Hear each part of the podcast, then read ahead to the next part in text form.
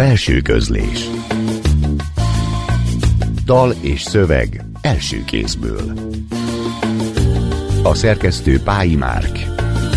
Belső közlés Jó napot kívánok! A tükörfordítás helyén ezen a hétvégén kivételesen a belső közlés külön kiadását hallják. Egyfajta hangjátékot fognak hallani benne. Egy felolvasást Lovas Rozi színésznőtől. Kapez Zsuzsa Csuda jó gyönyörű az élet című könyvéből, amely a Sön Zsófion életírása alcímet viseli. A felolvasásból egy rövidebb részlet elhangzott a tükörfordítás ötödik adásában is, ahol a szerző a művébe beleírt fiktív panda nevet hordozó valódi személlyel is találkozott. Ez a szöveg ugyanis a valóságot és a képzeletet ötvözi egy radikálisan kísérletező módon, ami a nevek tekintetében problémákat is okozott. A szövegben szereplő panda ugyanis nem azonos azzal a valós személlyel, aki az ugyanebben az írásban szereplő 70-es évekbeli baráti társaságban ezt a becenevet viselte. A szerzővel, Kapez Zsuzsával pedig a belső közlés korábbi adásában beszélgettünk. Ezt megtalálják a műsor blogján, a belsőközlés.blog.hu címen címen. A tükörfordítás említett adása pedig elérhető a Klubrádió archívumában. Most tehát ebből az ezredforduló megjelent és a 70-es években játszódó különleges szövegből hallunk egy órányi felolvasást Lovas Rozitól. Volt az Anker köztől nem messze egy bolt, ahol használt bicikli alkatrészeket is árultak. Minden délután ott gyülekeztek a környékbeli fiúk. Mi lányok persze tudtuk, azért mentünk arra. Tulajdonképpen fagylaltozni indultunk, csak hát mehettünk volna akár száz más helyre is. Stein Gyöngyi mondta, hogy a bazilikával szemben van egy hely, ott a legjobb a vanília, és én nem vitatkoztam, bár sosem ettem vaníliát, mert nem szerettem. Meglepetésünkre panda is hozzánk csapódott. Külön tornáról jöttünk ki, ácsorogtunk, beszélgettünk az iskola előtt, és Panda, amikor meghallotta, hogy fajlaltozás lesz, a vállára akasztotta a tornazsákját, és hívás nélkül a világ legtermészetesebb módján jött velünk. Mentünk át az óvároson, és fecsegtünk. Odaértünk az alkatrészes bolthoz. Milyen jóképű ez a fiú, mondta egyszer csak Panda. Melyik? kérdeztem, mert legalább hatan csoportosultak a kirakatnál. Hát az, aki a biciklin ül, nevetett Panda. Megfordultam, és visszanéztem.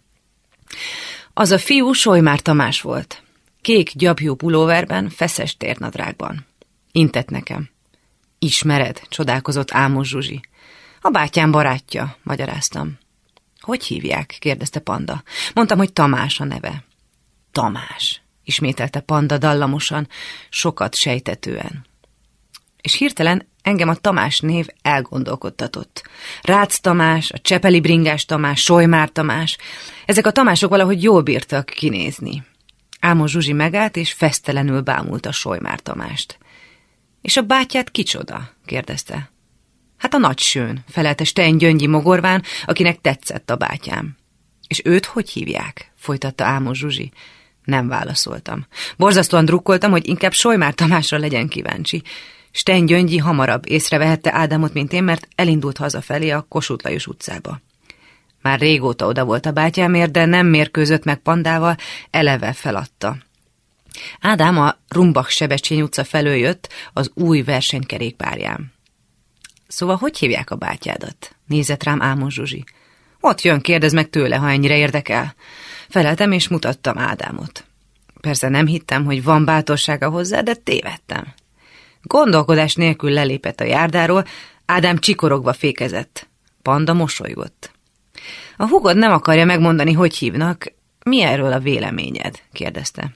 Az, hogy jól teszi, majdnem fejreálltam miatta, dühöngött Ádám. Panda tovább mosolygott, a te nevedet már tudom, fordult Solymár Tamáshoz, és meg is jegyzem, kár, hogy a barátodnak nincs humorérzéke. Ezzel ellibbent előttünk, és elment, csak úgy, köszönés nélkül. És mind a ketten néztek utána. Ádám is, Solymár Tamás is. Engem Solymár Tamás csókolt meg először. Solymár Tamás megkérdezte, hogy ki ez a kis beképzett senki, vagy valami effélét. Végül hárman mentünk fagylatozni. Megerett az eső. Solymár Tamás a vállamra terítette a kék gyapjú pulóvert. Később azt állította, hogy én kértem el a szvetterét, de ez nem igaz. Akkor se jutott volna eszembe, ha megfagyok. Másnap bevittem az osztályba Solymár Tamás pulóverét, és úgy gyömöszöltem a padba, hogy Ámos Zsuzsi észrevegye. Láttam, hogy énekóra alatt hosszan tanulmányozza, de nem szólt semmit. Nem vettem észre, hogy a bátyám járni kezdett Ámos Zsuzsival. Sten Gyöngyi mondta meg a húsvéti szünet előtt. Gyöngyi szomorú volt, nem tanult jól, folyton veszekedett a szüleivel, és akkor még ez is. Én bosszúságot éreztem, nem szomorúságot. Tetszett nekem akkor már Solymár Tamás, de még mindig lemondtam volna róla, ha cserébe Panda békén hagyja a bátyámat. Rossz előérzetem volt. Pandáék először a Váci utcában laktak, az angol kisasszonyok templomával szemközt, aztán elköltöztek Pasarétre. Akkoriban Panda volt az egyetlen az osztályban, akit reggelente autóval hoztak az iskoláig. Szolgálati kocsival. Miért ne? kérdezte Ámos Zsuzsi, amikor az osztályfőnök pedzegette a dolgot. Ez nem burzsóát csökkevény vagy ilyesmi, egyszerűen messze lakunk, és tudja tanárul, tényleg utálok korán kelni. Ellenállhatatlan bája mondta mindezt, az osztály dőlt a nevetéstől, és Pandát azon túl békén hagyták a reggeli autózással. A Váci utcai lakásukban nem voltam, de Pasarétre egyszer meghívott Panda. A 13. születésnapjára. Többen mentünk Helén és néhány fiú, Sten Gyöngyi és Kovács Kati nem jött el. Ámosék a Torockó utcában laktak, négy emeletes házban, nagy kertel. Tágas, polgári módon berendezett szobában ültetett le minket az anyja. Vitrin csecsebecsékkel, festmények, sok ezüst. Nem ehhez szoktunk. Hallottuk, ahogy Panda a konyhában veszekedett a bejárónővel, kevésnek találta a csirkehúsos szendvicseket. Éreztem, hogy az ő apja nem úgy káder, mint az enyém, és nem azért, mert diplomata. Hozott valamit a múltból. Neveltetést, ízlést, vagyont. Sokáig megmaradt bennem a Torockó utca hangulata. Jóval később költöztünk a Virágárok utcába. Sokszor vittem a fiaimat a Torockó téri játszótérre. Elég szórakozott vagyok ahhoz, hogy évek múlva nézzem meg egy térnevét. A kisebbik fiam is négy éves lett, mire rádöbbentem, hogy a Torockó utca, amely a térből nyírik, ismerős. És nem találtam meg a házat, hiába kerestem. Többször végigmentem a Torockó utcán, és semmi. Pedig az emlékeimben pontosan él a szürke ház. Hányas szám lehet? Huszonvalány vagy harminc? Megkérdeztem anyát, de nem érdekelte. Mondtam, sétáljon velem a környéken. Azt felelte, nem jön, mert fáj a lába. Ádám halálának napjától kezdődően mindig beteg, szúra szíve, izzad, fullad és néha biceg. Amikor a rádióban bejelentették, hogy az oroszok kivonultak, apa majdnem sírva fakadt.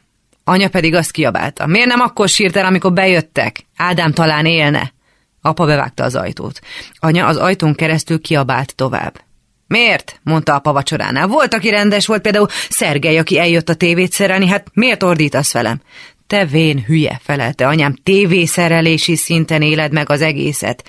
Direkt nagyon sózod a lecsót, morgott apa, pedig tudod, hogy a só árt nekem. Azt hiszed, nem veszem észre? És megint bevágta az ajtót. Apa kiabált, csapkodta az ajtót. Mi a fenét csináltok, és mindenki szeme látára, te meg az a lány, legalább a Dunaparton lófrálnátok, vagy a Gellért hegyen, nem csodálom, hogy az igazgatónő feldühödik. Orosz nő, szólal meg anya. Nem orosz, a férje orosz, mondom. Na és, folytatja apa, ez teljesen mindegy, a lényeg, hogy Ádám minősíthetetlenül viselkedik, kettőből bukásra, nem sokára négyből, üvölti, és lecsapja Ádám ellenőrzőjét az asztalra.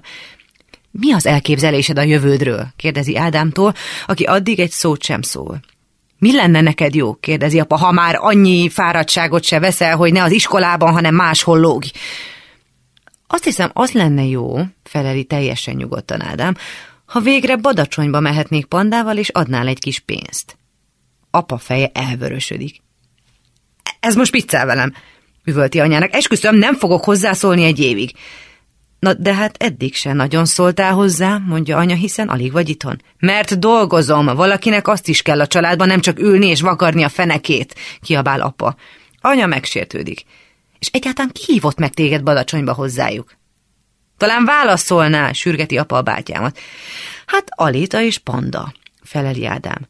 Micsoda nevek ezek? Normális nevű nincs a családban, és ki az az atléta? kérdezi apa.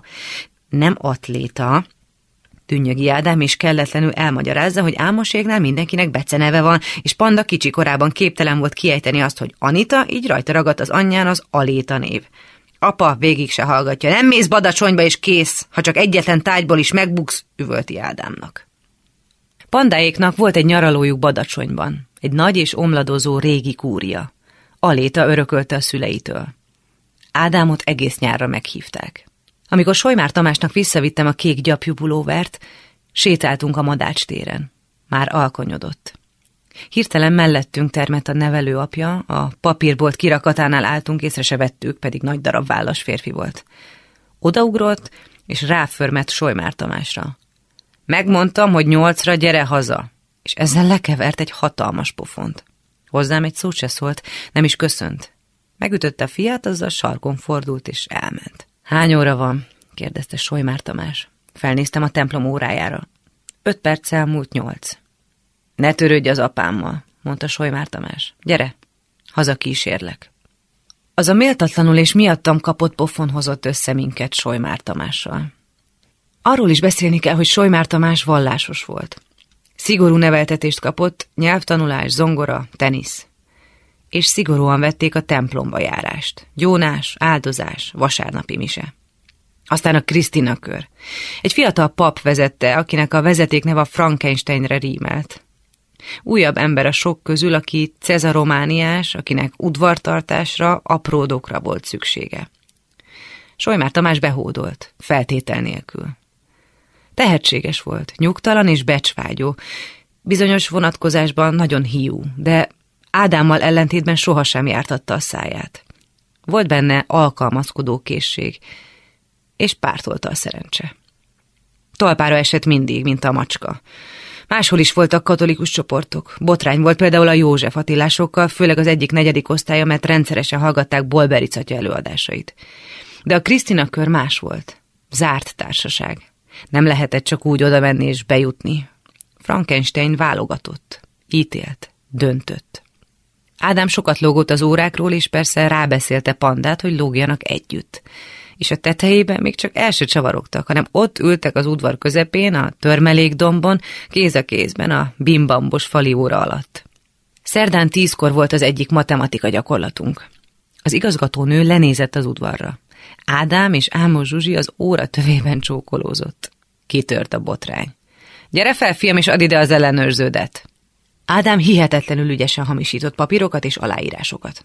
A sokadik otthoni üvöltözés után kitalálta két ellenőrzős módszert, ami remekül működött végig a gimnáziumi évek alatt. A tankönyvboltban üres ellenőrzőket vásárolt, és először csak kicserélt néhány lapot a valódi ellenőrzőjében, persze azokat az oldalakat, ahol túl sok volt már az aláíratan elégtelen. Aztán egyszerűen gyártott magának egy másik ellenőrzőt, négyeseket, ötösöket írt bele, osztályfőnöki dicséreteket írt, és ezt láttam osztatta apával. Az iskolai ellenőrzőben pedig a rossz jegyek mellé oda kanyarította apa vagy anya kézjegyét. Később Pandának is készített egy második ellenőrzőt. Megtanulta Ámos Károly aláírását is. Soha sem derült ki a dolog, olyan körültekintő volt Ádám. Éppen csak évvégén keltett meglepetést, hogy elég gyenge a bizonyítványa. Pedig láttad, annyira igyekeztem, mondta Ádám rezzenéstelen arcalapának. Emlékszem, a karácsonyi ajándékok után kutattunk Ádámmal anyánk szekrényében, amikor megtaláltuk a keresztlevelünket. No csak, vigyorgott Ádám. Hát mégiscsak benyugasztottak minket az egyházba. Meglepődtem, nem tudtam erről. Akkor mi most mik vagyunk? kérdeztem a bátyámtól. Egy komcsi kutya zsiresztény kölykei, nevetett Ádám. Nem foglalkozott tovább a dologgal, meggyőződéses ateista volt, bár sokat olvasott a vallásokról. Nekem nehezebb volt. Ádám ezen is csak nevetett. Keres egy jó srácot, mondta, majd az megadja neked az identitásodat. Solymár Tamás kiszínezett egy történetet arról, hogyan tette magáéva először pandát, és ezt a történetet sokszor elmesélte. A Lánchídnál a vörös virágokból ültetett ötágú csillagot mindenki utálta. Először is nyilván politikai okból. Másodszor, mert ronda volt, harmadszor, mert lassította a forgalmat. Emlékszem, hogy Csévé, az író, amikor a Psziché forgatókönyvén dolgozott, hosszú előadást tartott nekem a csillagról, hogy vigyék már a fenébe, és akkor nem lesz csigatempójú a közlekedés. De persze, fejezte be a monológot, ezt a csúfságot sosem szüntetik meg. Tévedett egyébként, mert a változás után a csillagot felszámolták, viszont maradt a körforgalom. De akkor, amikor a csillag még a helyén terpeszkedett, egyetlen ember volt a városban, aki imádott arra vezetni a legnagyobb dugóban is, Solymár Tamás. Ámos Zsuzsi féltestvére Patrik kapott az apjától egy lerobbant trabantot, és néha kölcsön adta Solymár Tamásnak, néha kettesben vagy hármasban portyáztak. A fiúk, Ádám is, mind nagyon korán szereztek jogosítványt, és titokban már panda is vezetett. Solymár Tamás, ha csak tehette, átment a Lánchídon. Szerette a kőoroszlánokat. Nekem is mutatta a kőbevésett régi címert, amit szerencsére nem vertek szét. A legendás történet szerint egyszer, szombat éjjel egy buliról indultak haza, Patrik vezetett, Solymár Tamás mellette ült, Panda hátul. Patrik kicsit berúgott, és lassan körözgetett a csillagnál. Közben énekelt. Azt az átírt szövegű munkás mozgalmi dal dúdolgatta, amely szájról szájra terjedt, hogy Natasa várja otthon a fiúkat. Nincs szükség a tankjaitokra, dobolt a kormányon Patrik, s megemelte a hangját. Hely, orosz testvér, menjetek haza! Néha az eredeti szöveget is dobolta, leszünk a holnap szabad embere. Vezetett körbe-körbe és énekelt. Solymár Tamás pedig hátramászott, és a hátsó ülésen a magáével tette pandát. És aztán jött egy fehér Ford Pestről, és majdnem neki mentek. Azt meg Stein Gyöngyi mesélte, hogy mit szólok hozzá, Ámos Zsuzsi szépen eljár a templomba Solymár Tamással. Már többször látta őket Mise után kijönni a Ferenciek templomából, amikor kutyasétáltatás közben nézelődött. Biztos, hogy őket láttad? Csodálkoztam. Miért tévednék, megismerem mind a kettőjüket, mondta fanyarul, ki nem állhatta pandát. Mióta Ádámmal járt, és Solymár Tamás se téveszthette össze senkivel. Ádám éppen zuhanyozott, amikor hazaértem. Dörömböltem az ajtón, és bekiabáltam. Képzelt, panda katolikus lett. Milyen lett, erotikus? kiáltotta vissza Ádám. Szerintem mindig is az volt. Katolikus, te süket! Nyitottam be az ajtón. Ádám kimászott a kádból, és a pattanásait nyomkodta a tükörnél. Elmondtam, mit hallottam. Szegény Aléta, dünnyögte Ádám. Miért? kérdeztem. Miért pont az anyját sajnálod, miért nem magadat? Azért, felelte Ádám, mert tőlem panda az lehet, ami akar. Bahály vagy Jehova tanulja, tök nem érdekel. De Aléta megpadlózik, ha megtudja. Ők nem is karácsony tartanak, hanem Hanukát, és Patrik körül van metélve. És Aléta nagyon szigorúan veszi a vallást, na persze titokban. Ugyan már, nevettem. Azt hiszed, ez komoly, majd éppen panda fog gyóni, meg ilyenek. Csinálja a műsort, és Solymár Tamás bedől neki. Honnan tudod? Nézett rám a bátyám. Ez csak egy teória. Folyton elméleteket gyártasz, és megpróbálod hozzáigazítani a valóságot. Lehet, hogy Panda tényleg elhiszi ezt a Krisztus sztorit, ugyanúgy, mint Solymár Tamás. Ádám kétszer nyaralt Badacsonyban. Keveset beszélt erről, hiába faggattam. Nagyon jó volt, mondta, és ezzel lezárta a témát. A második nyáron váratlanul megjelent Solymár Tamás. Ez közvetlenül azelőtt történt, hogy összeverekedtek a Torockó kertjében. A két badacsonyi nyaralás között volt egy rövid közjáték, amikor négyen elutaztunk Kelet-Berlinbe.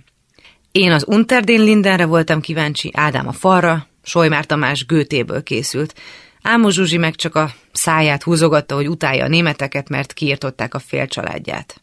Ádám nyomatékosan rászólt, hogy nem a németek, hanem a nácik. Az mindegy, mondta Panda. Egyáltalán nem mindegy, emelte fel a hangját Ádám. Azért elég speciális helyzet lehet, mondta Solymár Tamás, német zsidónak lenni, főleg Berlinben. Vitatkoztak ők hárman, én hallgattam. Az volt a véleményem, hogy Pesten is elég speciális helyzet magyar zsidónak lenni. Eszembe jutott, amikor a kötelező osztálykiránduláson útban Kassára a Rákóczi sírjához Snidling Miki és Sünbátyó beszélgetett mögöttem a buszon. Nekem semmi bajom velük, hallottam Sünbátyó mély hangját. És az tényleg szörnyű, amit Hitlerék csináltak, gázkamra, meg minden. De most már ideje lenne helyre tenni a zsidókat. Önkéntelenül hátrafordultam, és megkérdeztem, hogy hova. Hát egy kicsit lejjebb, nevetett Snidling Miki. Hova lejjebb? értetlenkedtem. Nézz körül, mondta komolyan Sümbátyó. Hogy hol vannak? Csak vezető pozíciókban vannak. Övék a művészet, meg a jó állások mindenhol. Ez jutott eszembe Berlinben, és hallgattam. Másnap Ámos Zsuzsi addig hisztizett, amíg Ádám tovább ment vele Prágába. Megnézték az óvárost és a zsidó temetőt. Ádám megtanult egy kicsit csehül, és amikor végül Krakóban kötöttek ki, már az első kocsmában lengyelül ismerkedett. Patrik ócska trabantjával csalinkáztak, szántóföldeken, erdőszéren aludtak. Én ez alatt Solymár Tamással eljutottam Dresdába, ahol a képtár előcsarnokában hevesen összevesztünk, Végig száguldottunk a termeken, délután vásároltunk két pár endékes egyenszandát, aztán vonatra ültünk és hazajöttünk. Ádám és Panda egy hónap múlva került elő, napbarnítottan és elégedetten. Rádöbbentem, hogy Solymár Tamás Panda miatt ideges. Azt is megtudtam, hogy Solymár Tamás elárult. Nyilvánosan gyónta Krisztinásoknak a velem való kapcsolatáról. Rólam, a szokásaimról, mindenről. Kíváncsi voltam, vajon Pandáról mit mondott, de ez sosem derült ki. Nekem persze nem Solymár Tamás mesélte a legendás körforgalmi történetet, vagyis mi csak sokkal később beszéltünk róla. Más valakitől tudtam meg. Véletlenül elvetődtem egy társaságba K. Tamáshoz, a festőhöz, aki furcsa derengőképeket festett, és akkoriban nagyon divatban volt. A Verespálné utcában lakott egy udvari lakásban, és különös, de az udvarban is állt egy kőoroszlán, hasonló a lánchidiakhoz egy régi kutat díszített.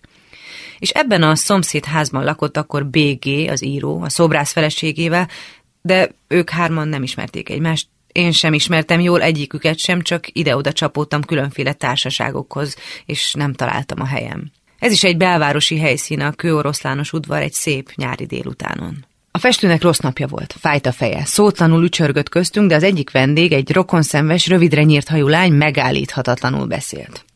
Képzeljétek, nevetgélt, micsoda történetet hallottam egy fiúról, úgy hívják Solymár Tavás. Együtt szokott biciklizni a bátyám. A helyes rác, de azért nem indulnék el vele közös kulacsal a szaharába.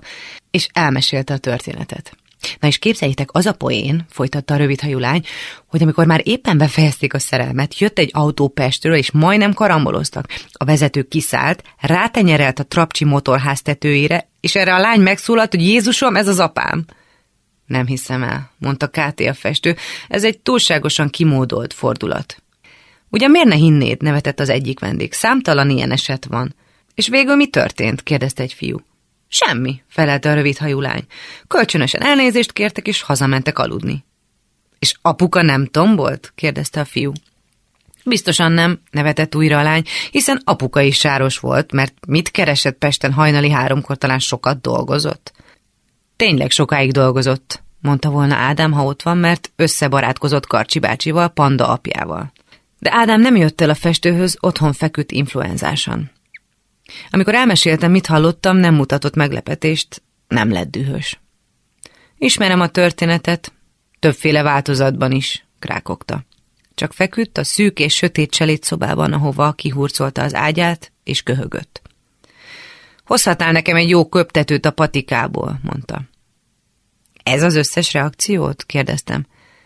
Nem biztos, hogy igaz. Végül is egyikünk sem tudhatja. Solymár Tamás akkor is egy tetű, feleltem. Ilyen az én formám, krákogta Ádám. Madarat tolláról is. Léci hozzá flogozolt is. De én kiabáltam. Anya benyitott, hogy lehalkíthatnánk a magnót, és hogy mi bajom van. Ádám lekapcsolta a dorst, és befordult a fal felé aludni. Játszotta a vagány, de tudtam, hogy megviseli a dolog. Akár igaz a történet, akár nem. Helé mondta, hogy többször látta Pandát és Solymár Tamást a Belgrád rakparti jazzklubban. Pandáék akkor már a Torockó utcában laktak, az új, nagy lakásban. És Ádám egyszer összetalálkozott a kertben Solymár Tamással. Solymár Tamás magasabb volt a bátyámnál, és erősebb csondozatú, mégis Ádám ütött először. Álmos Zsuzsi megpróbálta szétválasztani őket, de nem sikerült. Végül Patrik lement, és leöntötte a fiúkat hideg vízzel. Solymár Tamás a kertkapunál hányt, aztán hívott egy taxit és eltűnt. Panda feltámogatta a lakásba Ádámot, lefektette az egyik bíder heverőre, lemosta az arcát, megvárta, amíg jobban lett, és akkor végre elmondta, hogy ő és Solymár Tamás már régóta, de nem akart fájdalmat okozni a bátyámnak, és hogy vége és elege van mindenkiből és mindenből, és különben is elmegy, a szülei elintézik. Game over, mondta fanyarul Ádám hajnalban, amikor hazajött, és a cselédszobában vártam. És most mi lesz? kérdeztem Bambán. Mi lenne? Semmi, felelte dühösen. Feküdt, cigizett és tűnödött. Nem tudom, szólalt meg végül. Szerintem Pandának mindig is Solymár Tamás tetszett, csak én közbe jöttem, és egyiküket sem hibáztathatom. Na és én? kérdeztem. Ádám rám nézett. Kínos ügy, mondta, de Solymár Tamás azt állítja, hogy te nem vagy döntő tényező. Engem Solymár Tamás csókolt meg először. Visszavittem a kék gyapjú pulóverét, és hazakísért. Beszélgettünk egy kicsit a gyerekkorunkról, egy kicsit többet az iskoláról. Mondtam, hogy nem érzem jól magam az osztályban, és Ádám is szenved az úgynevezett elit képzéstől. Solymár Tamás hallgatott egy darabig, aztán azt mondta, neki se nagyon tetszik az egész, csak attól félne, hogy később majd mégis kiderüljön, hogy ez volt az idill. Nevettem, de ő komolyan folytatta. Tudod, az, hogy mi mennyire fontos és mennyit ér, az legtöbbször akkor mutatkozik meg, amikor már elmúlt, és nincs, és nem is lesz soha. Ezen is nevettem, és ő hallgatagon jött mellettem. Szóval neked az iskola az idill, az oroszóra meg a világnézeti alapismeretek? mondtam gúnyosan. Félreértettél, felete Solymár Tamás.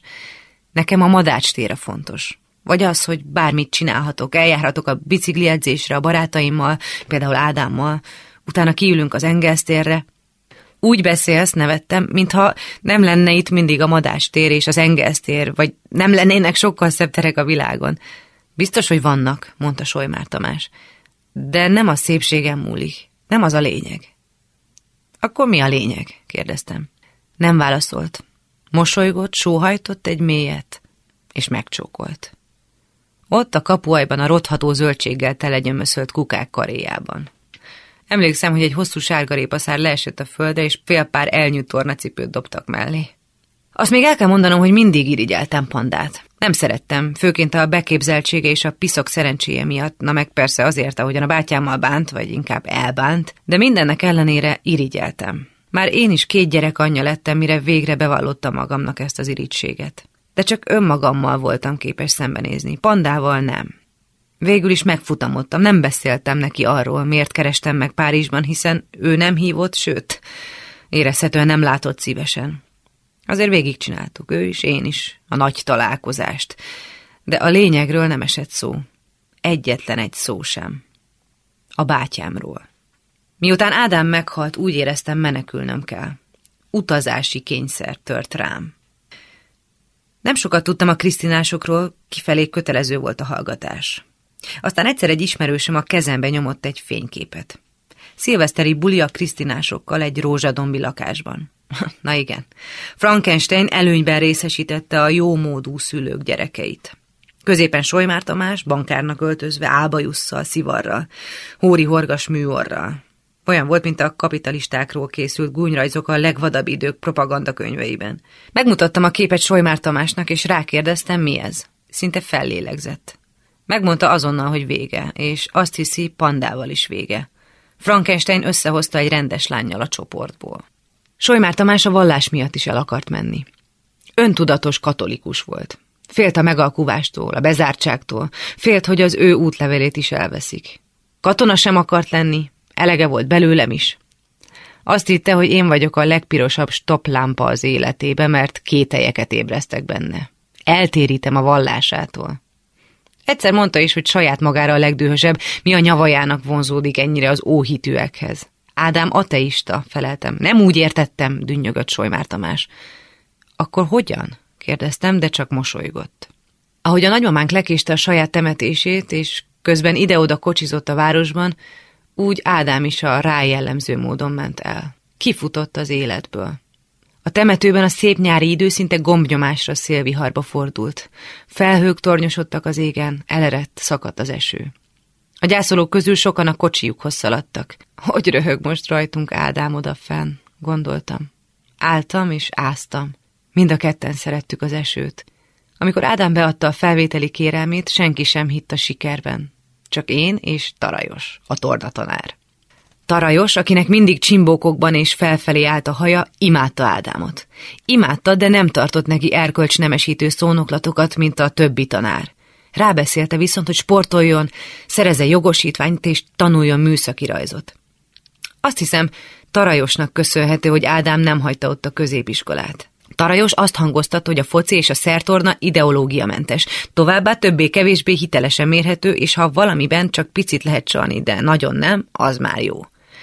Végül Ádám elhatározta, hogy különleges sportteljesítményként két hét alatt felkészül az érettségire. Tanult éjjel-nappal. És megcsinálta. Felvették a műegyetemre. Apa elképett. Bement Tarajoshoz köszönetet rebegni, úgy érezte kötelessége. Tarajos gratulált apának, milyen tehetséges fia van. Ádám az alatt iszonyúan berúgott a Lukuluszban. Amikor apa hazaért, a bátyám éppen a mosogatót hányta tele, de apa még annyira tarajos dicshimnuszának hatása alatt állt, hogy semmit nem vett észre. Ádám hajnalig Shelley verseit szavalta nekem. Irodalomból is nagyon rendesen felkészült. Később, sokkal később, már Ádám halála után, anya és apa elutazott Bécsbe. Busszal mentek, turista csoporttal. Shopping, City, Burg, Kertnestrasse és a többi szokásos hely. Egy napos út volt csak, hajnalban indultak és éjjel jöttek vissza. Már aludtam, amikor megérkeztek. Reggel anya megállt a szobám ajtajában, szomorú, lemondó, zavart mosolyjal. Sohasem felejtem el azt a szégyenkezős mosolyt. Hoztam neked ajándékot, mondta. Egy képes magazint szorongatott a hón alatt, és a másik kezében egy adagolós fogkrém volt. Ezeket a háromszínű pumpás fogpasztákat akkor még nem árulták Pesten, két-három magyar fogkrém volt forgalomban, semmi több. Tetszik, jó lesz? kérdezte anya idegesen, és hirtelen sírva fakadt. Persze, feleltem. Remek a divatlap, és tudod, hogy bolondulok a jó fogkrémekért. De miért sírsz? Mi baj van? Ugrottam ki az ágyból. Akkor anya elhadarta, hogy apa úgy viselkedett, mint egy őrült. Hajszolta hát egész Bécsen, csak egy parkban ültek le végre, addig étlen szomjan talpaltak, mert hogy drága a kávé, az üdítő, a sütemény, a szendvics, oda át minden drága, közölte apa is, még egy pohár sörre sem költött. Nem értem, mondtam anyának, hiszen vittetek elég pénzt. Vissza is hoztuk mind, bologatott anya. És te miért nem vettél magadnak valamit? faggattam anyát. Miért nem vettél kávét, narancslét, akármit? És miért nem hoztál egy-két apróságot, ha megtetszett? Megtehetted volna, erősködtem. Beszélsz németül, és van pénzed. Anya sírt. Apád nem engedte, hát mit csináljak? hüppögte. Borzasztóan éreztem magam. Anyám évek óta készült egy bécsi kirándulásra, és ez lett belőle. És ezekre adott pénzt? kérdeztem anyától, és az újságra és a fogkrémre mutattam. A saját pénzemből vettem, felelte büszkén. De magadnak miért nem? Miért nem? ismételtem makacsul. De anya nem válaszolt. Egy vacsora Solymár Tamáséknál. Szecessziós régiségekkel és népi kerámiákkal megtöltött lakás. Minden a bizományiból származik, vagy kéz alatt vették. Solymár Tamás anyja Elza egy szár ruhában ment hozzá Rétihez. Réti jól keres, egy nagy vegyipari cég vezérigazgatója. Mogorva zárkózott férfi, keveset beszél, de az rögtön kiderül, hogy gyilkos humora van. Különös feszültség uralkodik köztük. Elza ugyanolyan zavart, ha a férjével, a fiával vagy velem társalog. Fölényesnek, magabiztosnak akar látszani, de erőlködik. Solymár Tamás és Réti alig szól egymáshoz. Nézem a szép terítéket, a hagymás mejzeni tányérokat, az ezüst villákat, a sajtlapátot. Kellemes, patinás elegancia három nagy szobában. A konyhában viszont hullavakolat és csöpög a mosogató. Ezért nem érdekli, úgysem mosogat, bejáró nője van. Később vendégek jönnek, egy középkorú házaspár, réti barátai, hangsúlyozottan zsidók és hangsúlyozottan káderek. Finoman bosszantják Elzát, aki gentroid neveltetésű polgárlány és hittanra járatja a fiát. Elza cirádás tálcán januári primőr epret kínál körbe. Először Rétinek nyújtja oda. A férfi úgy tesz, mintha nem venné észre. Mosolyog, tréfálkozik, s érződik, hogy szándékosan váratja az asszonyt. Solymár Tamás idegesen átmegy a másik szobába. Elza mosolya eltorzul, de türelmesen vár. A vendég férfi rászól Rétire, hogy vegyen már az eperből. Solymár Tamás nevelőapja, Réti, egy gazdag debreceni zsidó család egyetlen életben maradt utódja volt. Tizenöt évvel idősebb Elzánál. Réti megjárta a poklot. A felesége és a csecsemő gyereke az elsők között menetelt a gázba. 27 unokatestvér közül egyedül Réti jött vissza. Sohasem heverte ki. Sohasem beszélt a gyerekéről Elzának. Ez az egész történetet Réti egyik távoli, Izraelből látogatóba érkezett rokonától tudta meg, jóval a házasság kötésük után. De nem derült ki, hogy a gyerek fiú volt, vagy lány. Réti hallgatásba burkolózott. Solymár Tamás azzal vádolta, azért vett el egy nem zsidó nőt, hogy bosszút álljon. De ezt nem merte Réti szemébe mondani, csak a háta mögött hangoztatta. Réti csak egyszer mesélt Elzának. A fali óráról. A fali óra az ebédlőben lógott. Először Debrecenben, aztán Budán. Réti, amikor hazajött a táborból és elment a szülői házba, látta, hogy kifosztották. Becsengetett a szomszédokhoz kérdezősködni, és megdermett. Észrevette a szőnyegeiket, a csillárt, apja könyveit, anyja hímzéseit, a testvérei játékait. Ez sok volt. Üvöltött és ütött. Végül csak az órát követelte vissza, az volt a legrégibb tárgyuk. Öröklődött nemzedékről nemzedékre. Az órával a hóna alatt ült vonatra, és jött Pestre. És itt kezdett új életet. A fali óra egyébként sohasem mutatta az időt, bár nem volt semmi hibája. Réti nem engedte felhúzni. Panda Párizsban azt mondta, mindegyik fiú nagyon sikeres lett a szakmájában, Európában vagy Amerikában. Csak ő, Panda maradt egy senki. Hiába végezte el a pszichológia szakot Londonban és Párizsban. Kozma Gyuri elsőnek jött vissza. Korán. Tudod, ő olyan fragil, mondta Panda. Jobb neki, ha magyar író. Révész Gábor a változás után jött vissza, és elvette Zazit, a rendezőnőt. Érdekes, mondta Panda. A fiúk mind visszavájtak és hazaköltöztek, és most is jól megy nekik. Bábszínház például felkapott építész, annyit keres, amennyit akarna, és a nők szétszedik, nevetett Panda. Különben született most egy fia, és Révész Gábornak is született egy fia. Én úgy gondoltam, Panda a legsikeresebb. El akart menni innen, és elment. És most megint a bátyámról mesélek. Medártkor befejeződött a tanítás, és lezúdultunk a Balatonra. Sokszor a tavaszi szünetet is ott töltöttük. Valahol mindig akadt szállás.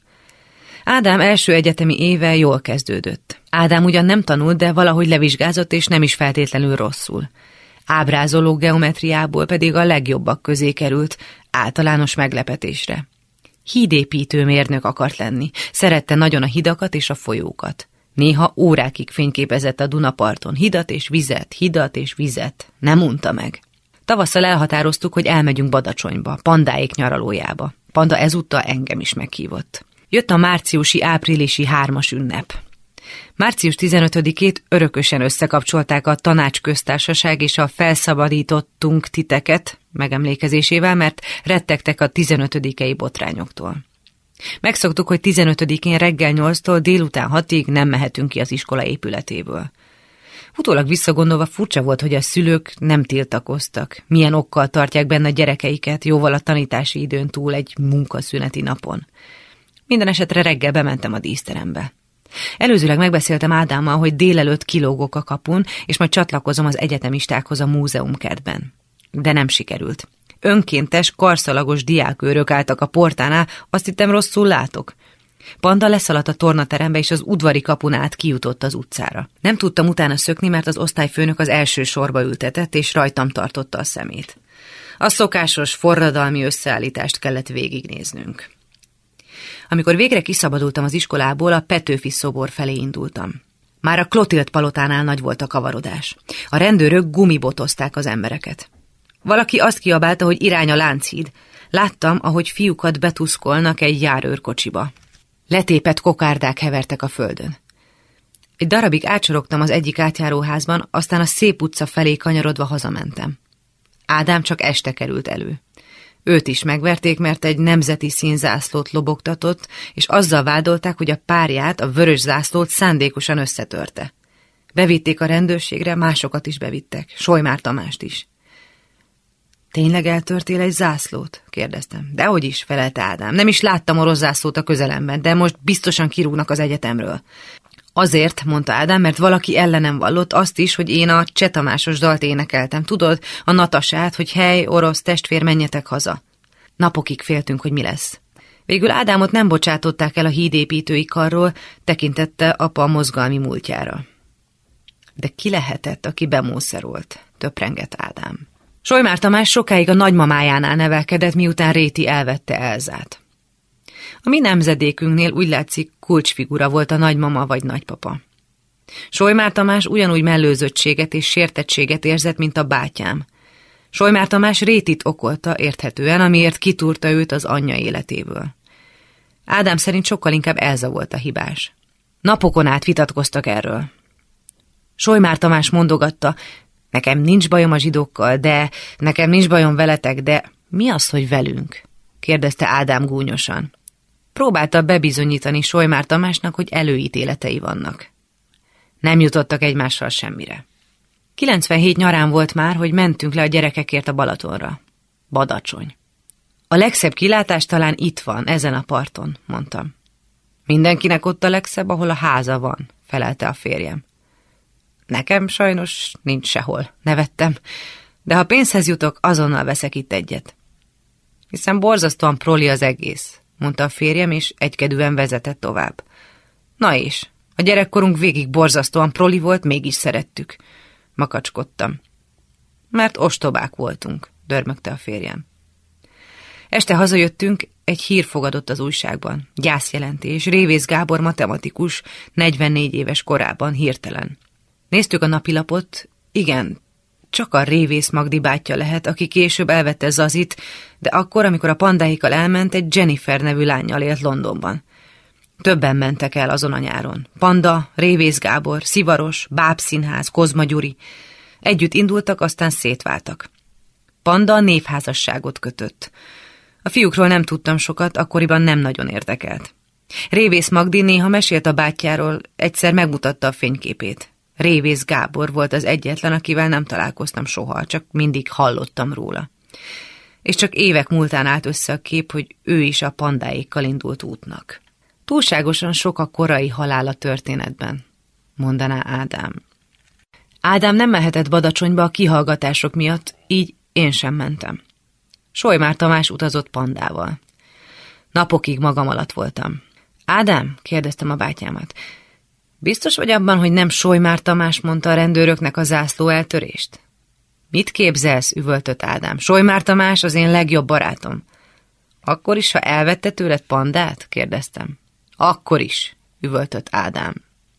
Amikor Solymár Tamás elmesélte a menleveles történetét a pasaréti cukrászdában, azt mondtam neki, könnyen úgy járhat, mint apa Ádámmal. Akkor tájt nálunk nagy vasárnapi ebédek voltak. Szépen terített asztal, három fogás, cukrászdából hozott édességek. Háromszor fulladt botrányba az ünnepi ebéd. Először engem zavartak ki a szobából. Nyolc éves lehettem, a bátyám tizenegy múlt, s tanultam tőle néhány nem kívánatos kifejezést. Kanaraztuk a húslevest, azt tudni kell, hogy anyánk örökösen tűzforrón tette elénk a tálat. Fújtam a kanálnyi leves, csörömpöltem, zörögtem. Anyám rám szólt, mire kifagadtam, hogy mit csináljak, ha ilyen geci forró ez a leves. Anyám és apám tágra nyílt szemmel nézett rám, aztán Ádámra, de a bátyám rezzenéstelen arccal ült, csak a válla rászkódott egy kicsit a visszafolytott röhögéstől. Nagyon jól tudta, hogy fogalmam sincs, mit mondtam. A második eset nem sokkal ezután történt. A rántott húsnál tartottunk, Ádám éppen uborka salátát tömött a szájába, és iskolai élményekről beszélt. egy zsidó ez az Irénke néni, fejezte be az egyik történetet. Éreztem, hogy megállnak a levegőben a kések, villák. Mit mondtál? kérdezte sápadtan apám. Ádám megismételte. Akkor eljött az igazság pillanata, és a szüleink nem titkolózhattak tovább. Emlékszem, hogy én sírva fakadtam, és Ádám is zavarba jött. Este az ágy szélén ültünk, sokáig beszélgettünk. Azt hittem, a zsidó az valami rossz, az olyan, mint a geci, suttogta Ádám. Másnap elmesélte az egészet Solymár Tamásnak. Tudod, az a zsével kezdődő vagyunk, mondta Ádám, aki jó ideig nem volt hajlandó kiejteni a száján a szót. Tehát tudom, felelte meglepetés nélkül Solymár Tamás. Honnan? kérdezte a bátyám. Anyám mondta, közölte Solymár Tamás. És aztán 68-ban is volt botrány az ebédnél. Ádám már 15 éves volt, valamennyire értette a helyzetet. A tankokat is látta a Balatonnál. Apa azt mondta, jobb, ha magyarosít. Lehetnénk szép, szentesi vagy szép laki. Ádám azt felelte, ő már megszokta, hogy sőn. Anya szomorúan nézte az összetottyadó felfújtat. Miért ne lehetnék szép laki, Szofi? Néztem a bátyámra. Elnevette magát. Gyönyörű lenne, felelte ezzel a göndör hajaddal és a lúttalpaddal. Összevesztünk. Apa kiabált, hogy most nem erről van szó. Ádám visszakiabált, hogy miért kell mindig félni, csak nem gondolod, apa, hogy menekülnünk kell a Vármegye utcából. Anya halkan megszólalt. Nekem a Pozsonyi útról kellett menekülni. Éppen annyi idős voltam, mint Zsófi. Mi a különbség? Itt mindig készenlétben kell állni, mondta apa.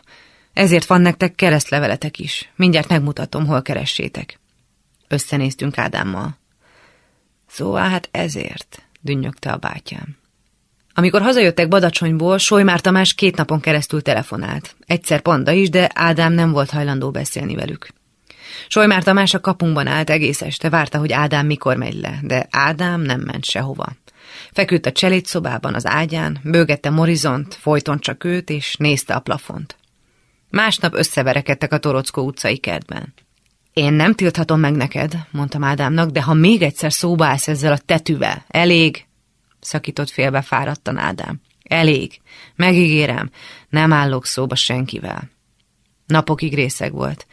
Részeg volt akkor is, amikor elindult Solymár Tamással a Balatonra. A Ferenciek temploma előtt találkoztunk utoljára a felszabadulás téren. Visszaadta a teniszütőmet. Borongos idő volt, a felhők mögé bújt a nap. Kicsit még beszélgettünk. Ez volt az utolsó rendezvum Solymár Tamásra júliusban, aztán már csak a repülőtéren láttam karácsony előtt. A 30. születésnapomra küldött egy lapot. Texas Flowers. Előtte, utána semmi. Amikor találkoztunk Pesten, elcsodálkozott, hogy ismerem a déli államokat. Jártam ott. Otthon a férjem azt kérdezte, hát mi a kurva anyjukat gondolnak ezek, akik megléptek innen, hogy minden csak nekik jár az élettől? Azt gondolják, persze. Valami agymosáson mennek keresztül, manipulálja őket a fogyasztói társadalom mondta Helén a pasaréti cukrászdában, és azt kérdezte, mit tudok Solymár Tamásról. Nevetséges, fakadtam ki. Ti vagytok azok, akik éveket éltetek külföldön, és mindenki engem kérdez, hogy mit tudok Kovács Katiról, Tantóról, Pandáról és a többiekről. Hát vegyétek tudomásul, nem érdekelnek, és kész. Na, csak azért kérdeztem, felelte Helén, mert Pesten van. Kicsoda, néztem rá. Solymár Tamás, ki más? folytatta Helén. Nem találta a nevedet a telefonkönyvben, úgyhogy engem hívott fel, és megadtam a számotokat. És mit akar tőlem? kérdeztem. Természetesen ez egy ostoba kérdés volt. Nem ártott neki az idő. Fiatalon is éles meccésű arca volt, és az a néhány ezüst csík hajában semmit se rontott az összhatáson. És egy gram felesleg zsír sem volt rajta. Healthy life, healthy food? mosolygott. Csak a cigit nem bírom elhagyni, tette hozzá, pedig a feleségem mindennapi jelenetet rendez miatta. Ez volt az egyetlen mondata a kanadai nőről. Inkább a fiáról beszélt, akit egy luteránus magániskolába járatnak, és aki remekül úszik és teniszezik. Én nem meséltem a fiaimról. Ültem, kissé feszélyezetten, ugyanabban a pasaréti kávézóban, ahol Helénnel találkoztam, és szótanul kanalaztam a fagylaltomat. Hallgattam a sikereit, a kényelmes ügyvédi állását, a tengerparti házat, az utazásokat. Észrevette, hogy unam, és akkor hirtelen belekezdett, miért akart mindenképpen beszélni velem. Wallenbergmen levél, mondta, és rám nézett. Nem értettem. Tudod, azért jöttem haza, mert meghalt az anyám.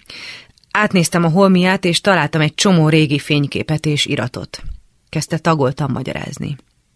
A nagyapám annak idején magyarosította a nevét, és kikeresztelkedett. Megállt a kezemben a kiskanál, és végre felfogtam, miről beszél. Fagylaltól fagylaltig. Bezárult a kör. Megéreztem, hogy egyszerre kell őket elvesztenem. Minden ok nélkül ideges és szétszórt voltam. Anyáik vidéken, én a pesti lakásban, és Ádám egyszer csak eltűnt. Nem telefonált. És tudtam, hogy iszik. Kis cetlit találtam a konyhaasztalon kuszabetűkkel, hogy elment a Balatonra az ő igen kedves jó barátjával, Kacor királlyal. Az ágya előtti szőnyegen egy telefirkált, összegyűrt füzet hevert. 28. oldal. Nem az a fontos, hogy az ember vigye valamire, hanem az, hogy elkerüljön onnan, ahol van. Kényszerképzet? Ez volt az egyetlen bejegyzés. Semmilyen könyv 28. oldalán nem találtam meg az idézetet. A többi füzetét eltépte, a rajzokkal együtt. Pár üres vodkás üveg, koszos kávéscsésze és büdös zoknik az ágy alatt. Gépiesen rendet raktam, bár tudtam, hogy gyűlöli, ha pakolok utána. És a párna mögött egy gyűrött fénykép. Panda és Ádám egymást átkarolva, valahol a Balatonparton. Versenyfutás az ára. Fussunk egyet utána. Éjjel tizenegy után telefonált Solymár Tamás. Nem aludtam, a tévében néztem egy idióta filmet. Megszólalt a telefon. Rohantam. Solymár Tamás hangja elcsuklott. Emlékszem, hogy a tévé kékes fénye villódzott a falon. Solymár Tamás magyarázta, amit nem lehet. A Veszprémi kórházban volt Ádám. Solymár Tamás nevelőapja Réti vitt le. álmokfutás az éjszakai országúton. Elkéstünk. Anya és apa másnap tudta meg. Úgy emlékszem, azt csikoltoztam a kórházi folyosón, hogy megölöm Solymár Tamást. Az lehetetlen, mondtam Solymár Tamásnak, hogy anyád erről nem beszélt neked. Már pedig nem beszélt soha, felelte Solymár Tamás a pasaréti cukrászdában. Gondolom a nevelő apámnak beszélt, de nekem soha, és a régi fényképeket sem mutatta, az apai nagyszüleim házasságlevelét se, az apámról szóló iratokat se, semmit. Nem hiszem el, ismételtem, hogy valaki 43 éves korában ébred rá, hogy zsidó. Akkor ne hidd el, mondta Solymár Tamás. Egyszerűen csak úgy hittem, tartozom neked annyival, hogy találkozunk. Még nem dolgoztam fel ezt az egészet, morogta. És a családod? kérdeztem. Rám nézett, hallgatott. Semmi közöm az egészhez, mondtam egy idő után, de szerintem kár lenne a fiadat ugyanilyen helyzetbe hozni, mint amilyenben most te vagy, és amilyenben Ádám és én találtuk magunkat. Megint hallgatott. Végül is a te fiad már amerikai, folytattam. Amerikai zsé, mondta Solymár Tamás olyan hangsúlyjal, amilyennel 22 éve is mindig felidegesített. Tudod, az a zsébetűs szó, tette hozzá fanyarul. Nem a legrosszabb leosztás, te kis hülye, válaszoltam, és végre elnevette magát. Aztán megitta a kávéját, és elkomolyodott. Valamit még tisztáznunk kell, nézett a szemembe, mert lehet, hogy soha többé nem látjuk egymást, és ez nekem fontos. Ez a rendőrségi ügy. Te voltál? kérdeztem. Most már nincs tétje, megmondhatod. Solymár Tamás babrált a kiskanállal az asztalon, végül előrehajolt, és azt mondta. Van tétje, és évek óta meg akartam írni neked, hogy nem én voltam. Én soha nem árultam el a bátyádat. Ültem és töprengtem. Furcsa volt, hogy Solymár Tamás mindvégig nem mondta ki Ádám nevét a beszélgetésben, csak úgy emlegette a bátyád. Akkor hát kivallott ellene? kérdeztem.